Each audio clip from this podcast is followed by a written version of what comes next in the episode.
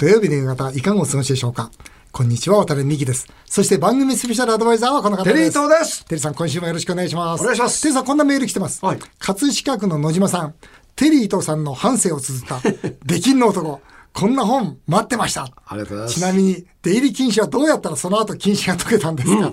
これ、出禁になったのって日テレいろんなとこでそうだよね。いいろんなろんなとこでできるんですよ。 でもこれ面白いもんで、はい出禁になるでしょ、はいとよそのとこで仕事するんですよ。うん。で、よそのとこで仕事をして、うん実績を上げるうんと、。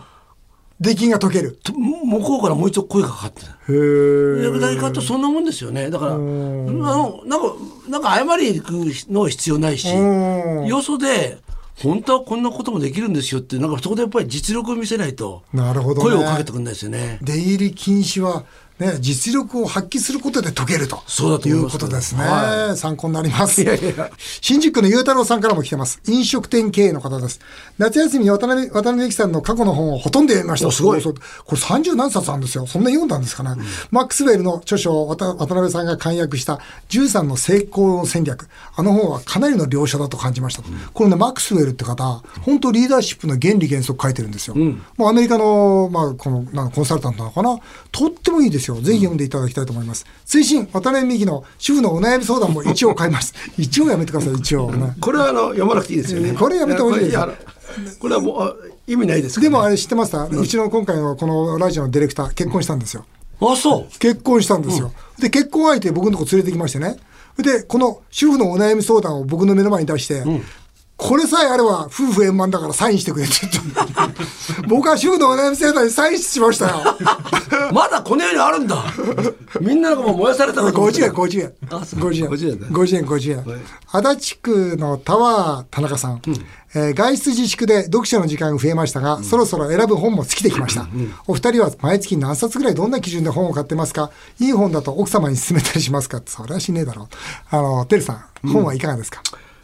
あのまあ僕は最近ね森原誠一さんの本とかあと中村芽子さんの本でまあどっちか老後のね生き方なんていうのはおーえ読ませてもらいましたけどー結構中村芽子さんっていうのはもうそれこそ80いくつのあーそ方うで、だよねで本が読ませてもらって、あまりにも面白いんで芽子さんのとこ連絡して面白かったよって言って、うんうん一応連絡しました、はへーい、僕なんか本はね、本当に23ヶ月に一度本屋行って片っ端からこう本を買って、でそれで大体23ヶ月で読み終わってみたいなそんな感じなのね、でも最近ちょっと面白いのは、はいあの昔やっぱり読んだ本、長編で、最近はずっとここに1ヶ月半読んでるのはね「三国志」ああもう一度三読みま国した志ゼロからずっともう一回もう昔当然何回も読んでるんだけど、今こう改めてこの三国志読むとまたいろんなこと、い違いますねこの年になって、でこの環境ですとまた違う違う解釈が違うってことです違うねやっぱり義合職のねやっぱりあのそれぞれのねそのまあこ諸葛孔明含め、この人が何を考えてこの時行動したのかっていうのはやっぱり今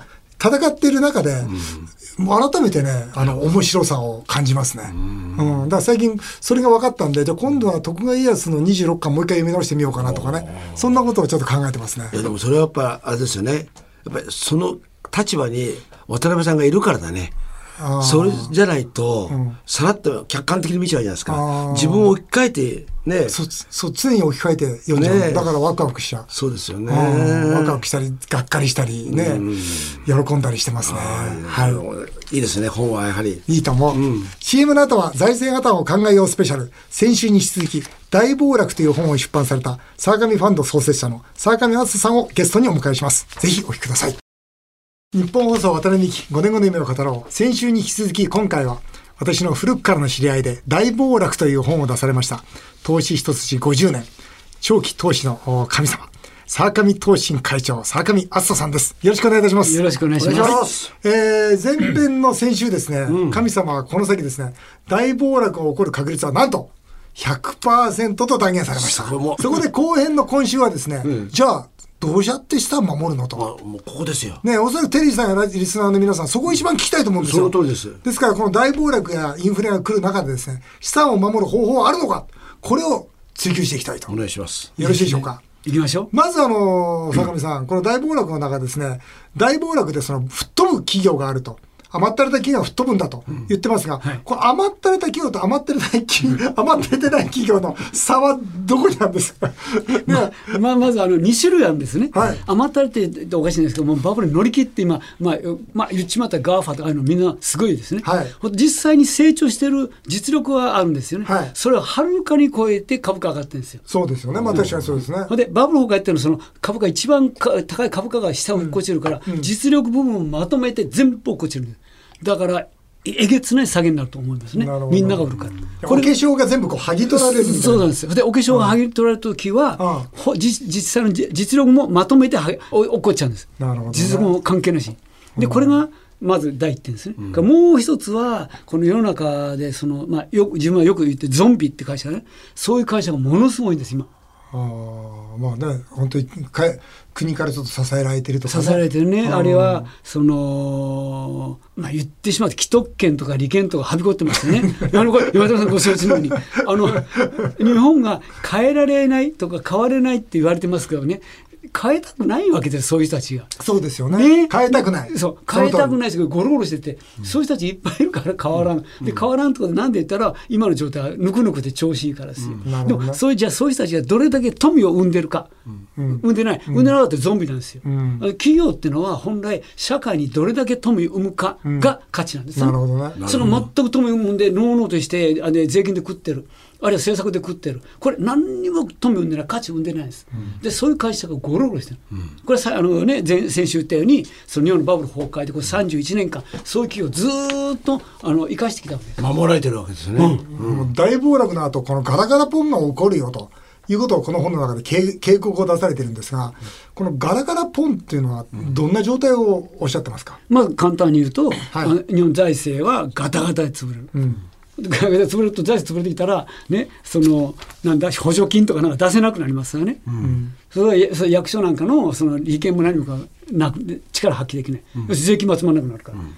そうすると国も何もできない、そうするとえ個々の企業人あの我々個人も自分の力で生きていかないかん、要するにいろんな助け救いいろんなものなくなるのがガラガラポンだか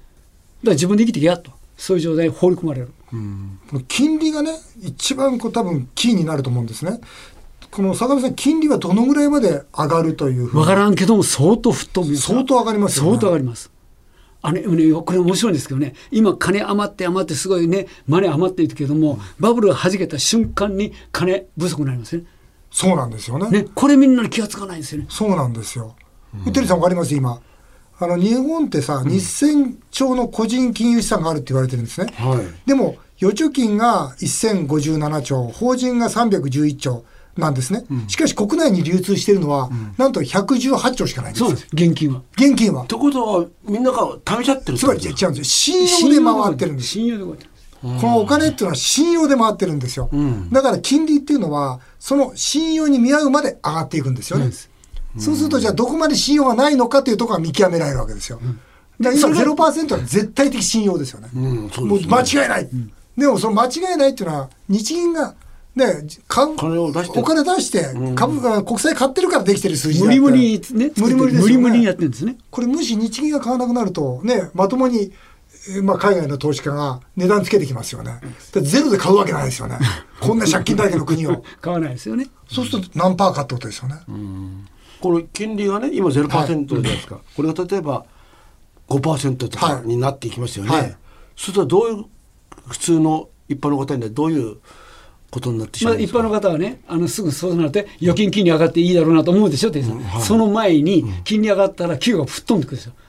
よ。今、このゼロ金利なんかで、ノーノーとして、なんとか生きてる、ね、ゾンビみたいな会社、これが金利上がった瞬間に、もう身動き取れない、だからみんな経営破綻、そうすると、その一般世界者も自分の給料がなくなる、そういう状態が起こるんです、だから預金金利上がるんです、うーんと後なんですよ。これ金利上がるって大変なことで僕はやっぱ日銀なんですね注目してるのは、やっぱ500兆からのその当座預金を持ってますからこれ金利が5%になると25兆円の実は赤字になるんですよ日銀っていうのはもともと日銀っていうのは10兆円しか自自己資本ないですから、だからもし5%が上がった日には一気に債務超過になるんですよそうなんです日銀っていうのはだから日銀が潰れるしかないんですよ日銀が潰れるってね多分一般の方ちょっと分かりわにくかと思うんないですけどね、でも起こりうるんですよ。そうすると、に今、日銀はちょっとね、もう、もうダメな状態を置いて、もう旧日銀にして、新日中なるんでしょうねん作るとかね、うんなんかせないからになる。だからとおそらく国民には土地なんかもそれは下がっちゃうんですか土地もね、あのね、下がると思います。どうしどうしてかというとね、今、このものすごい安いゼロ金利で、金いくらも買える、こういう状態でみんな買いまくってますよね。買ってますよねで、その問題は、買いまくってた人たちが、あの、暴落してくるとね、売らねえかんじゃないですか。現金必要になるから。そうすると、売らねえかんから現金は何でも売れるもん売ろうになりますからね。そういうこの、むちゃめちゃくちゃな売りが、土地も下げていく。だから逆に言うと、チャンスなんですかね。うんそうですね現金持ってる人にとっては大チャンスですよねで、現金の価値はなくなってきますよねなる。そうそうそう。だから物にした方がいいんですね。あおっしゃる。うんね今までの例えば100万円が70万ぐらいの価値になっちゃうんですかもっと下がるでしょもっと下がるでしょ。もっと下がっちゃう、うんもっと下がるでしょだかあそうなんだら年金生活者が一番大変でしょうね大変だよね。年金の額は多分変わらないと思うんですよ。そうですよねでも、インフレになることによって、例えば今10万円入ったとしても、それは3万円の価値しかないと。なった時は3万円の生活にならなきゃいけないんですよね。だからこれは年金生活者は本当に大変な時代が来るなと。そうなんですよ。うん。そうだからそうするとね、年金生活者も多くの人たちも、まあ、国がなんとかですけど、国が国がって言ってるけども、もうダメ。なそうですね国は潰れちゃうんですそうよね。なんですよ。そううだんから自分で考えて自分で生きていかないから。うんそうするとですよ、坂上さん、今週のテーマなんです。このテリーさんの大事な貯金はどうすればいいんですだからかこれこれなんですそようそこを教えてください。経済の現場に置いとくんですよ、金融機関に置くんじゃなくて、つまり具体的に言うと、潰れっこないような、普通、もうありきたりの、ま、真面目な会社の株主になっておくということが一番なんですよ。あとは店員さんね、ちょっと畑を耕すとかね、あ要要するに本当ひどい状態になるとね、農作物だとか、そういうの結構大事になりますからね。なるほどそうです本当ねですよ生活の中でねそうですあよの。戦争のね時のそれこそうなんそ農家の方々がいろいろとお米を持ってきたとかそれ一番お米が強かったじゃないですか一番強いんですその状態になりますそようなんねですよ。本当ひどい状態になると。あそうですねだから本当に生きていくために必要なものってそこうとですそようねだけど大暴落の後には V 字回復するんですよねもちろんこれなんで V 字回復するんあこでれすか簡単なんですよ、あのね、ずーっと今この本に書いてますけどね、このバブルっていうバブっていうのは上がってるのはね、何にも実態伴ってないんですよ。で、その横で、我々の毎日の生活、何にもなんか続てるです変変わわっっててなないいんですよ。ほんで今、一日本は1億2600万いるんですね、この人の生活、ずーっと続くじゃないですか、バブルが、はじかないでしょうが、世界78億人いるんですよ、で毎日20万人ずつ増えてるんですよ。んでこういう人たちの生活は何があってもなくなりっこない、でそういう生活を支える企業活動もなくなりっこないんですよ、でここに、ね、焦点当ててここだけを見てここから一歩も離れずに財産を置いときましょうって言ってるなるほど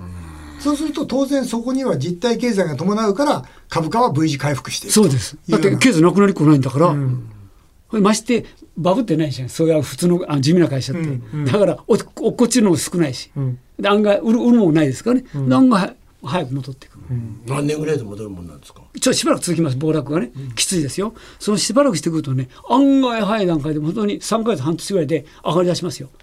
早いですよ、 V 字1ヶ月半年で見てますかいや、もう V 字って、あーほんの V 字なんです、早い、あーこれね、これね実はねわう裏がありましてね、この実体経済なくなりっこない。うんそりゃそうですねうんそうですね。それはそれで、で、そんなに売られませんがね、バブってないから、売られない。あその株はねね、売られないでしうんうんうょ。んで、もう一個あるのは実はね、どんな暴落でもね、不思議なのがマネーの、生き残ってるマネーってあるんですよ。うんどこかに。生き残ってそのマネーがこれじゃどこ行こうどこで儲けようその時にもうバブルでひどい惨憺たる地獄になったら行ったって儲からないですから、うんこれふっと見たら V 字に戻りかかってるのあるじゃないですかあこっちこういうことで、うんだからどんなバブル法がどんな時でもねマネーの生き残ってる一部生き残ってそうるするとこれが勝てちる組がどんどん勝ち組にまたなっていもくんのですすごいねおっしゃるなるほどねでこれ結構すっきりするんです経済なぜか言ったら バブルがみんな吹っ飛んでいなくなる、でまともな企業があの評価されるでまともな企業の株価上がっていくいうんびっびっくりすっきりして健全な格好なんです実はこの長期投資の神様と言われてる沢上さんがですよ、投資の極意を今から教えますかあらお願いしますもう簡単なんだとうん書いてます投資の極意を教えてくださ簡単ですよもう今一刻も早くこのバブルから離れてい早く売れとう言って、はいこれここで売っといたら現金価値ありますよ、それを、ね、金融か銀行に置いたらわ分からなくなるから、だから、そのまともな地味な会社、生活して、この会社に株に切り替えとく、そこに置いとく、で安く買って高く売るでそうしておきますとね、このちょっとした V 字になってしまうんですね、それそれその上がってきた株を売ってでもあのまた新しいの買えますから大事なのはこの暴落してその次のラウンドがもう始まりますから、その時に買う現金をどこから調達するか、その時一番あの調達しやすいのはその潰れっこない会社の株買っていくと、潰れっこない潰れてないから売れるんですよ、その現金を使えばいい。とよくね現金を横に置いといてそのお金でもって暴落で買いましょうけど置いてるお金が危なくちゃうねでどこ置くどこ置く 本当だよね銀行だってね危ない危ないわけだから、ね、危ないもんねこれその横でねあのインフレが進み出しますでしょインフレ進んだら価値どん下がるんですよでインフレになってもこの生活者生活必要な会社の株価っていうのは上がるんですよなぜか言ったらここれがね今100円だったのが200円になって300円になるでしょ、それで企業の売り上げ伸びますもん、だからインフレ乗れてしまうんですよ普通のあのまともな会社の株買っておくと、とインフレだっても怖くないしなるほどねこれ昔からの鉄則なんですさて、えー番組ホームページで募集しましたところ相模さんにたくさんの質問が届いており ます相模さんどんどん答えてください、はい横須賀市の八馬さんです週刊誌に日経平均4倍の時代が来ると書いてありましたが、そんな時代は来るのでしょうか日経平均は上がったとしても、いくらぐらいまでだとお考えですかはい、どうぞ。はい今回は無理です無理です。たはだい、長い長い20年30年のスパンで言うと、はいむか自分昔から言ったように4万5万10万いくらもあるよとの時代も来る。あいや経済そういうもんなんですよ、長い時間で見ると、あの株価って大体10%が上がってるんですよ、だから1回下がってひどい状態になって上がってきて、でだんだから次から次の次の次のラウンドぐらいだと5万とか、でも今回でも日経平均のね、過去最高から全く届かないじゃないですか。ずーっと届いてないですね30年ね。うん、やっぱりそれは、あれなんだろうね。やっぱあの時に政府が下手な形で介入したからなんだろうね。そうなんですそれでバブルあのゾンビを生かしちゃったりしてそうなんだよねそういうのいっぱいいるから生産性上がらないし、意義は伸びない、伸びきれないんですよねなるほどね。で、これはこの国が何もできなくなるから、みんないなくなりますね。すっきりしたかか形で日本経済再構築、そ再したら生が始まる。そしたら6枚も10枚もあり得るありということますですね。はいラジオネームのアクアさん、昨年のコロナショックの時に株を買おうと思いましたが、まだまだ下がるのではと思って怖くて買えませんでした。暴落相場で株を買う勇気やタイミングを教えてください。まさにこれ、かね、投資の神様に聞く質問 ですよ。どうぞ。はい、言います。今から買って買い慣れしときましょおーう。今から買っとかなったら絶対買えない。あ今からこの状態で買いなさいと。そうです。向こう買っていいんですかこいいあの地味な正解者に必あ要あそうだねいい会社買っとけって地味な会社そう。で今から買っとけば大丈夫なんです。なるほどところが今買わずにいて暴落したら買う絶対あそれは無理だよね。無理無理う。んそんなの買う人その時買えないよね。でも今買ってるとね、あ自分たち買ってるの地味な会社意外に触らんじゃんと安心していくんです、なるほ買どねっておいてほしいんだなるほど。今。 世田谷区のひろこさん。買いなんだいくらでも国が借金していい MMT 理論は信じちゃいけないでしょうかどうぞお好きにやってって俺は信じてないこ んなのあいいいいわけないもんありえないですよ、ね。ありえないもんねえ、そのこれでもよく言う人いますよねいるお金をね発行する権利のある国は破産しないってだったら税金いらないで しょですよねでそうなったらね紙お金ばらまけんだから誰もそうですよね働かなくなりますそうよ誰も働かないそのかその紙には価値がなくなりますよねだから MMT 理論を言ってる人は僕は本当無責任だと思うこれバブル発生ですなよバブラスですねでもうバブルの最後の段階でこういうの出るんですいつでもえいるんですかえいつもこういうの出るんですこういうのがが、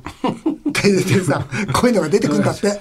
気をつけます気をつけてください、はいえー練馬の青年社長居酒屋経営の方です投資のプロの沢上さんがワタミに投資するならどこに目注目しますかテリーさんワタミの株持ってますかって質問が来てますがああ僕持ってますよ持ってますよね、 えあ自分だったらね渡辺さんが、ニコニコしながらニヤニヤしてまだやってやるぞっていうのを顔してる間は安心して帰るえいけますかそれがどっかでね、ちょっと最近渡辺さん元気ないなとかね、ちょっとなんか年感じるなと思ったらやばいね経営者で すこれ経営者ですなるほテリーさんそれを見抜くっていや見てるわけこの笑ってもみうる平気ですか今い日いじゃないですかはいあ輝いてるしいいじゃないですか、いやー楽し経営そう者ですよあ楽しかったテリーさんどうでしたこの相上さん今日来ていただいあていやー坂上さんの話は非常に分かりやすいんでわかりやすい今日はリスナーの方が得しましたねね参考になりますね先週今週と得しましたね。はいということで、坂上さんに2週にわたって、えーお話をいただきました。ありがとうございました。ありがとうございました以上、財政破綻を考えようスペシャル、投資一筋50年、長期投資の神 様、沢上投信会長、沢上敦人さんにお話をお伺いしました。ありがとうございました。ありがとうございましたしたさあ、続いてはメールを紹介させていただきます。お願いしますえー横浜市の Y さんからです。たまに番組に出て くる性欲が強い営業マンの大ファンです。あの人について、改めて詳しく教えてくださいというメールが来て、はいはいこれですね、番組が調べました。調べてくれましたかいろんなことが分かりました、ちょっと発表させていただきます。元慶応大学の応援団長で、これすごいよね、うん現在某ビールメーカーの渡見担当の営業マンです。これもすごいよ営ね業マンとしては優秀です。優秀ですえー浮気がバレて以来、奥さんの手を握ることすら許されていない。まあ、それ言ってたね、本人もね毎晩駅前のマクドナルドで時間潰ししてから帰宅する謎の生活を送っている。まあ奥さんがね寝てから帰りますからね早く帰れないんだよね。 そうなんですねこれきついよね。お父さんも性欲が強いらしく、二人でエッチな話をするのが親孝行だと思っている。すごいねすごいね。お父さん偉いじゃないですかすごいいなや親子偉でエいなッチな話してる、それが親孝行だと思ってる子供の幼稚園の保母さんなど絶対に恋してはいけない女性に特に興奮して しまういや意外とモテるかもわかんないねうんあの父母会かなんかでモテそうじゃないですかでもリスナーの方にね、み見ていただきたいですよねでかくて頭坊主でね、今度この目のとこだけモザイク入れて出しましょうあよ出したいですね、はい最近渡辺さんテリーさんに内緒でタワーマンション買おうとしてるえあいつそうなのどだってどうすんだろうね奥さんと手も握ってないのに、タワーマンション買って仲直りしようとしてんのかなそうですねねえタワーマンションって1億円ぐらいするんじゃないの、まあ最低それぐらいするんねでしょう、 7000万から1億円ぐらいねわあすごいな本当に性欲の強い営業マン夏休みだそうですがはいまた帰ってきてもらいたいと思います佐々木さんです、えー渡辺美樹さんが渡美のフランチャイズオーナーの悩みを必ず解決してあげている話素敵だと思いました例えば経営以外でも恋愛や結婚相談にも乗ってもらえるのですかということでこれオーナーねあの今年はできないかな来年昨年もできなかったんですけど、コロナでね、で毎年川口湖の、これテリーさんにも来てもらった僕の家に家族でこうみんな来るんですよ、その時に結婚しましたって彼女連れてきたり、今度子供が生まれましたとかで子供が何歳になりましたって毎年報告してくれるんですよ、でそれ報告でしょ、うん、報告だから別にこれに書いてある、悩みとか相談はないでしょ来るの、まあそうそうだ ねまあそれはだってそりゃそうだよねだってそりゃそうだよねなななんで渡辺さんにそさ、うだよねちょっと僕今恋してるんですけどどうしましょういかやって本当だよね答えられないでしょ言える立場じゃないから、ね、 言える立場じゃないあそこはそれは自覚してますよそうだよね、うん僕は最大の失敗はあの主婦のお悩み相談に書いたことです もうあれも人生最大の失敗本当ですよよく、よくよく断らなかったな書くよね信じられない、本当ですよえー、あっという間にお時間になってしまいました以上メール紹介でした日本放送、渡辺美希、5年後の夢を語ろう。この番組では、渡辺美希さん、そして番組スペシャルアドバイザーのテリー伊藤さんへのメールをお待ちしています。メールアドレスは、夢5アットマーク 1242.com まで。来週の渡辺美希5年後の夢を語ろうはお休みです。お送りしてきました日本放送渡辺美希5年後の夢を語ろうお相手は渡辺美希でしたあなたの夢が叶えますように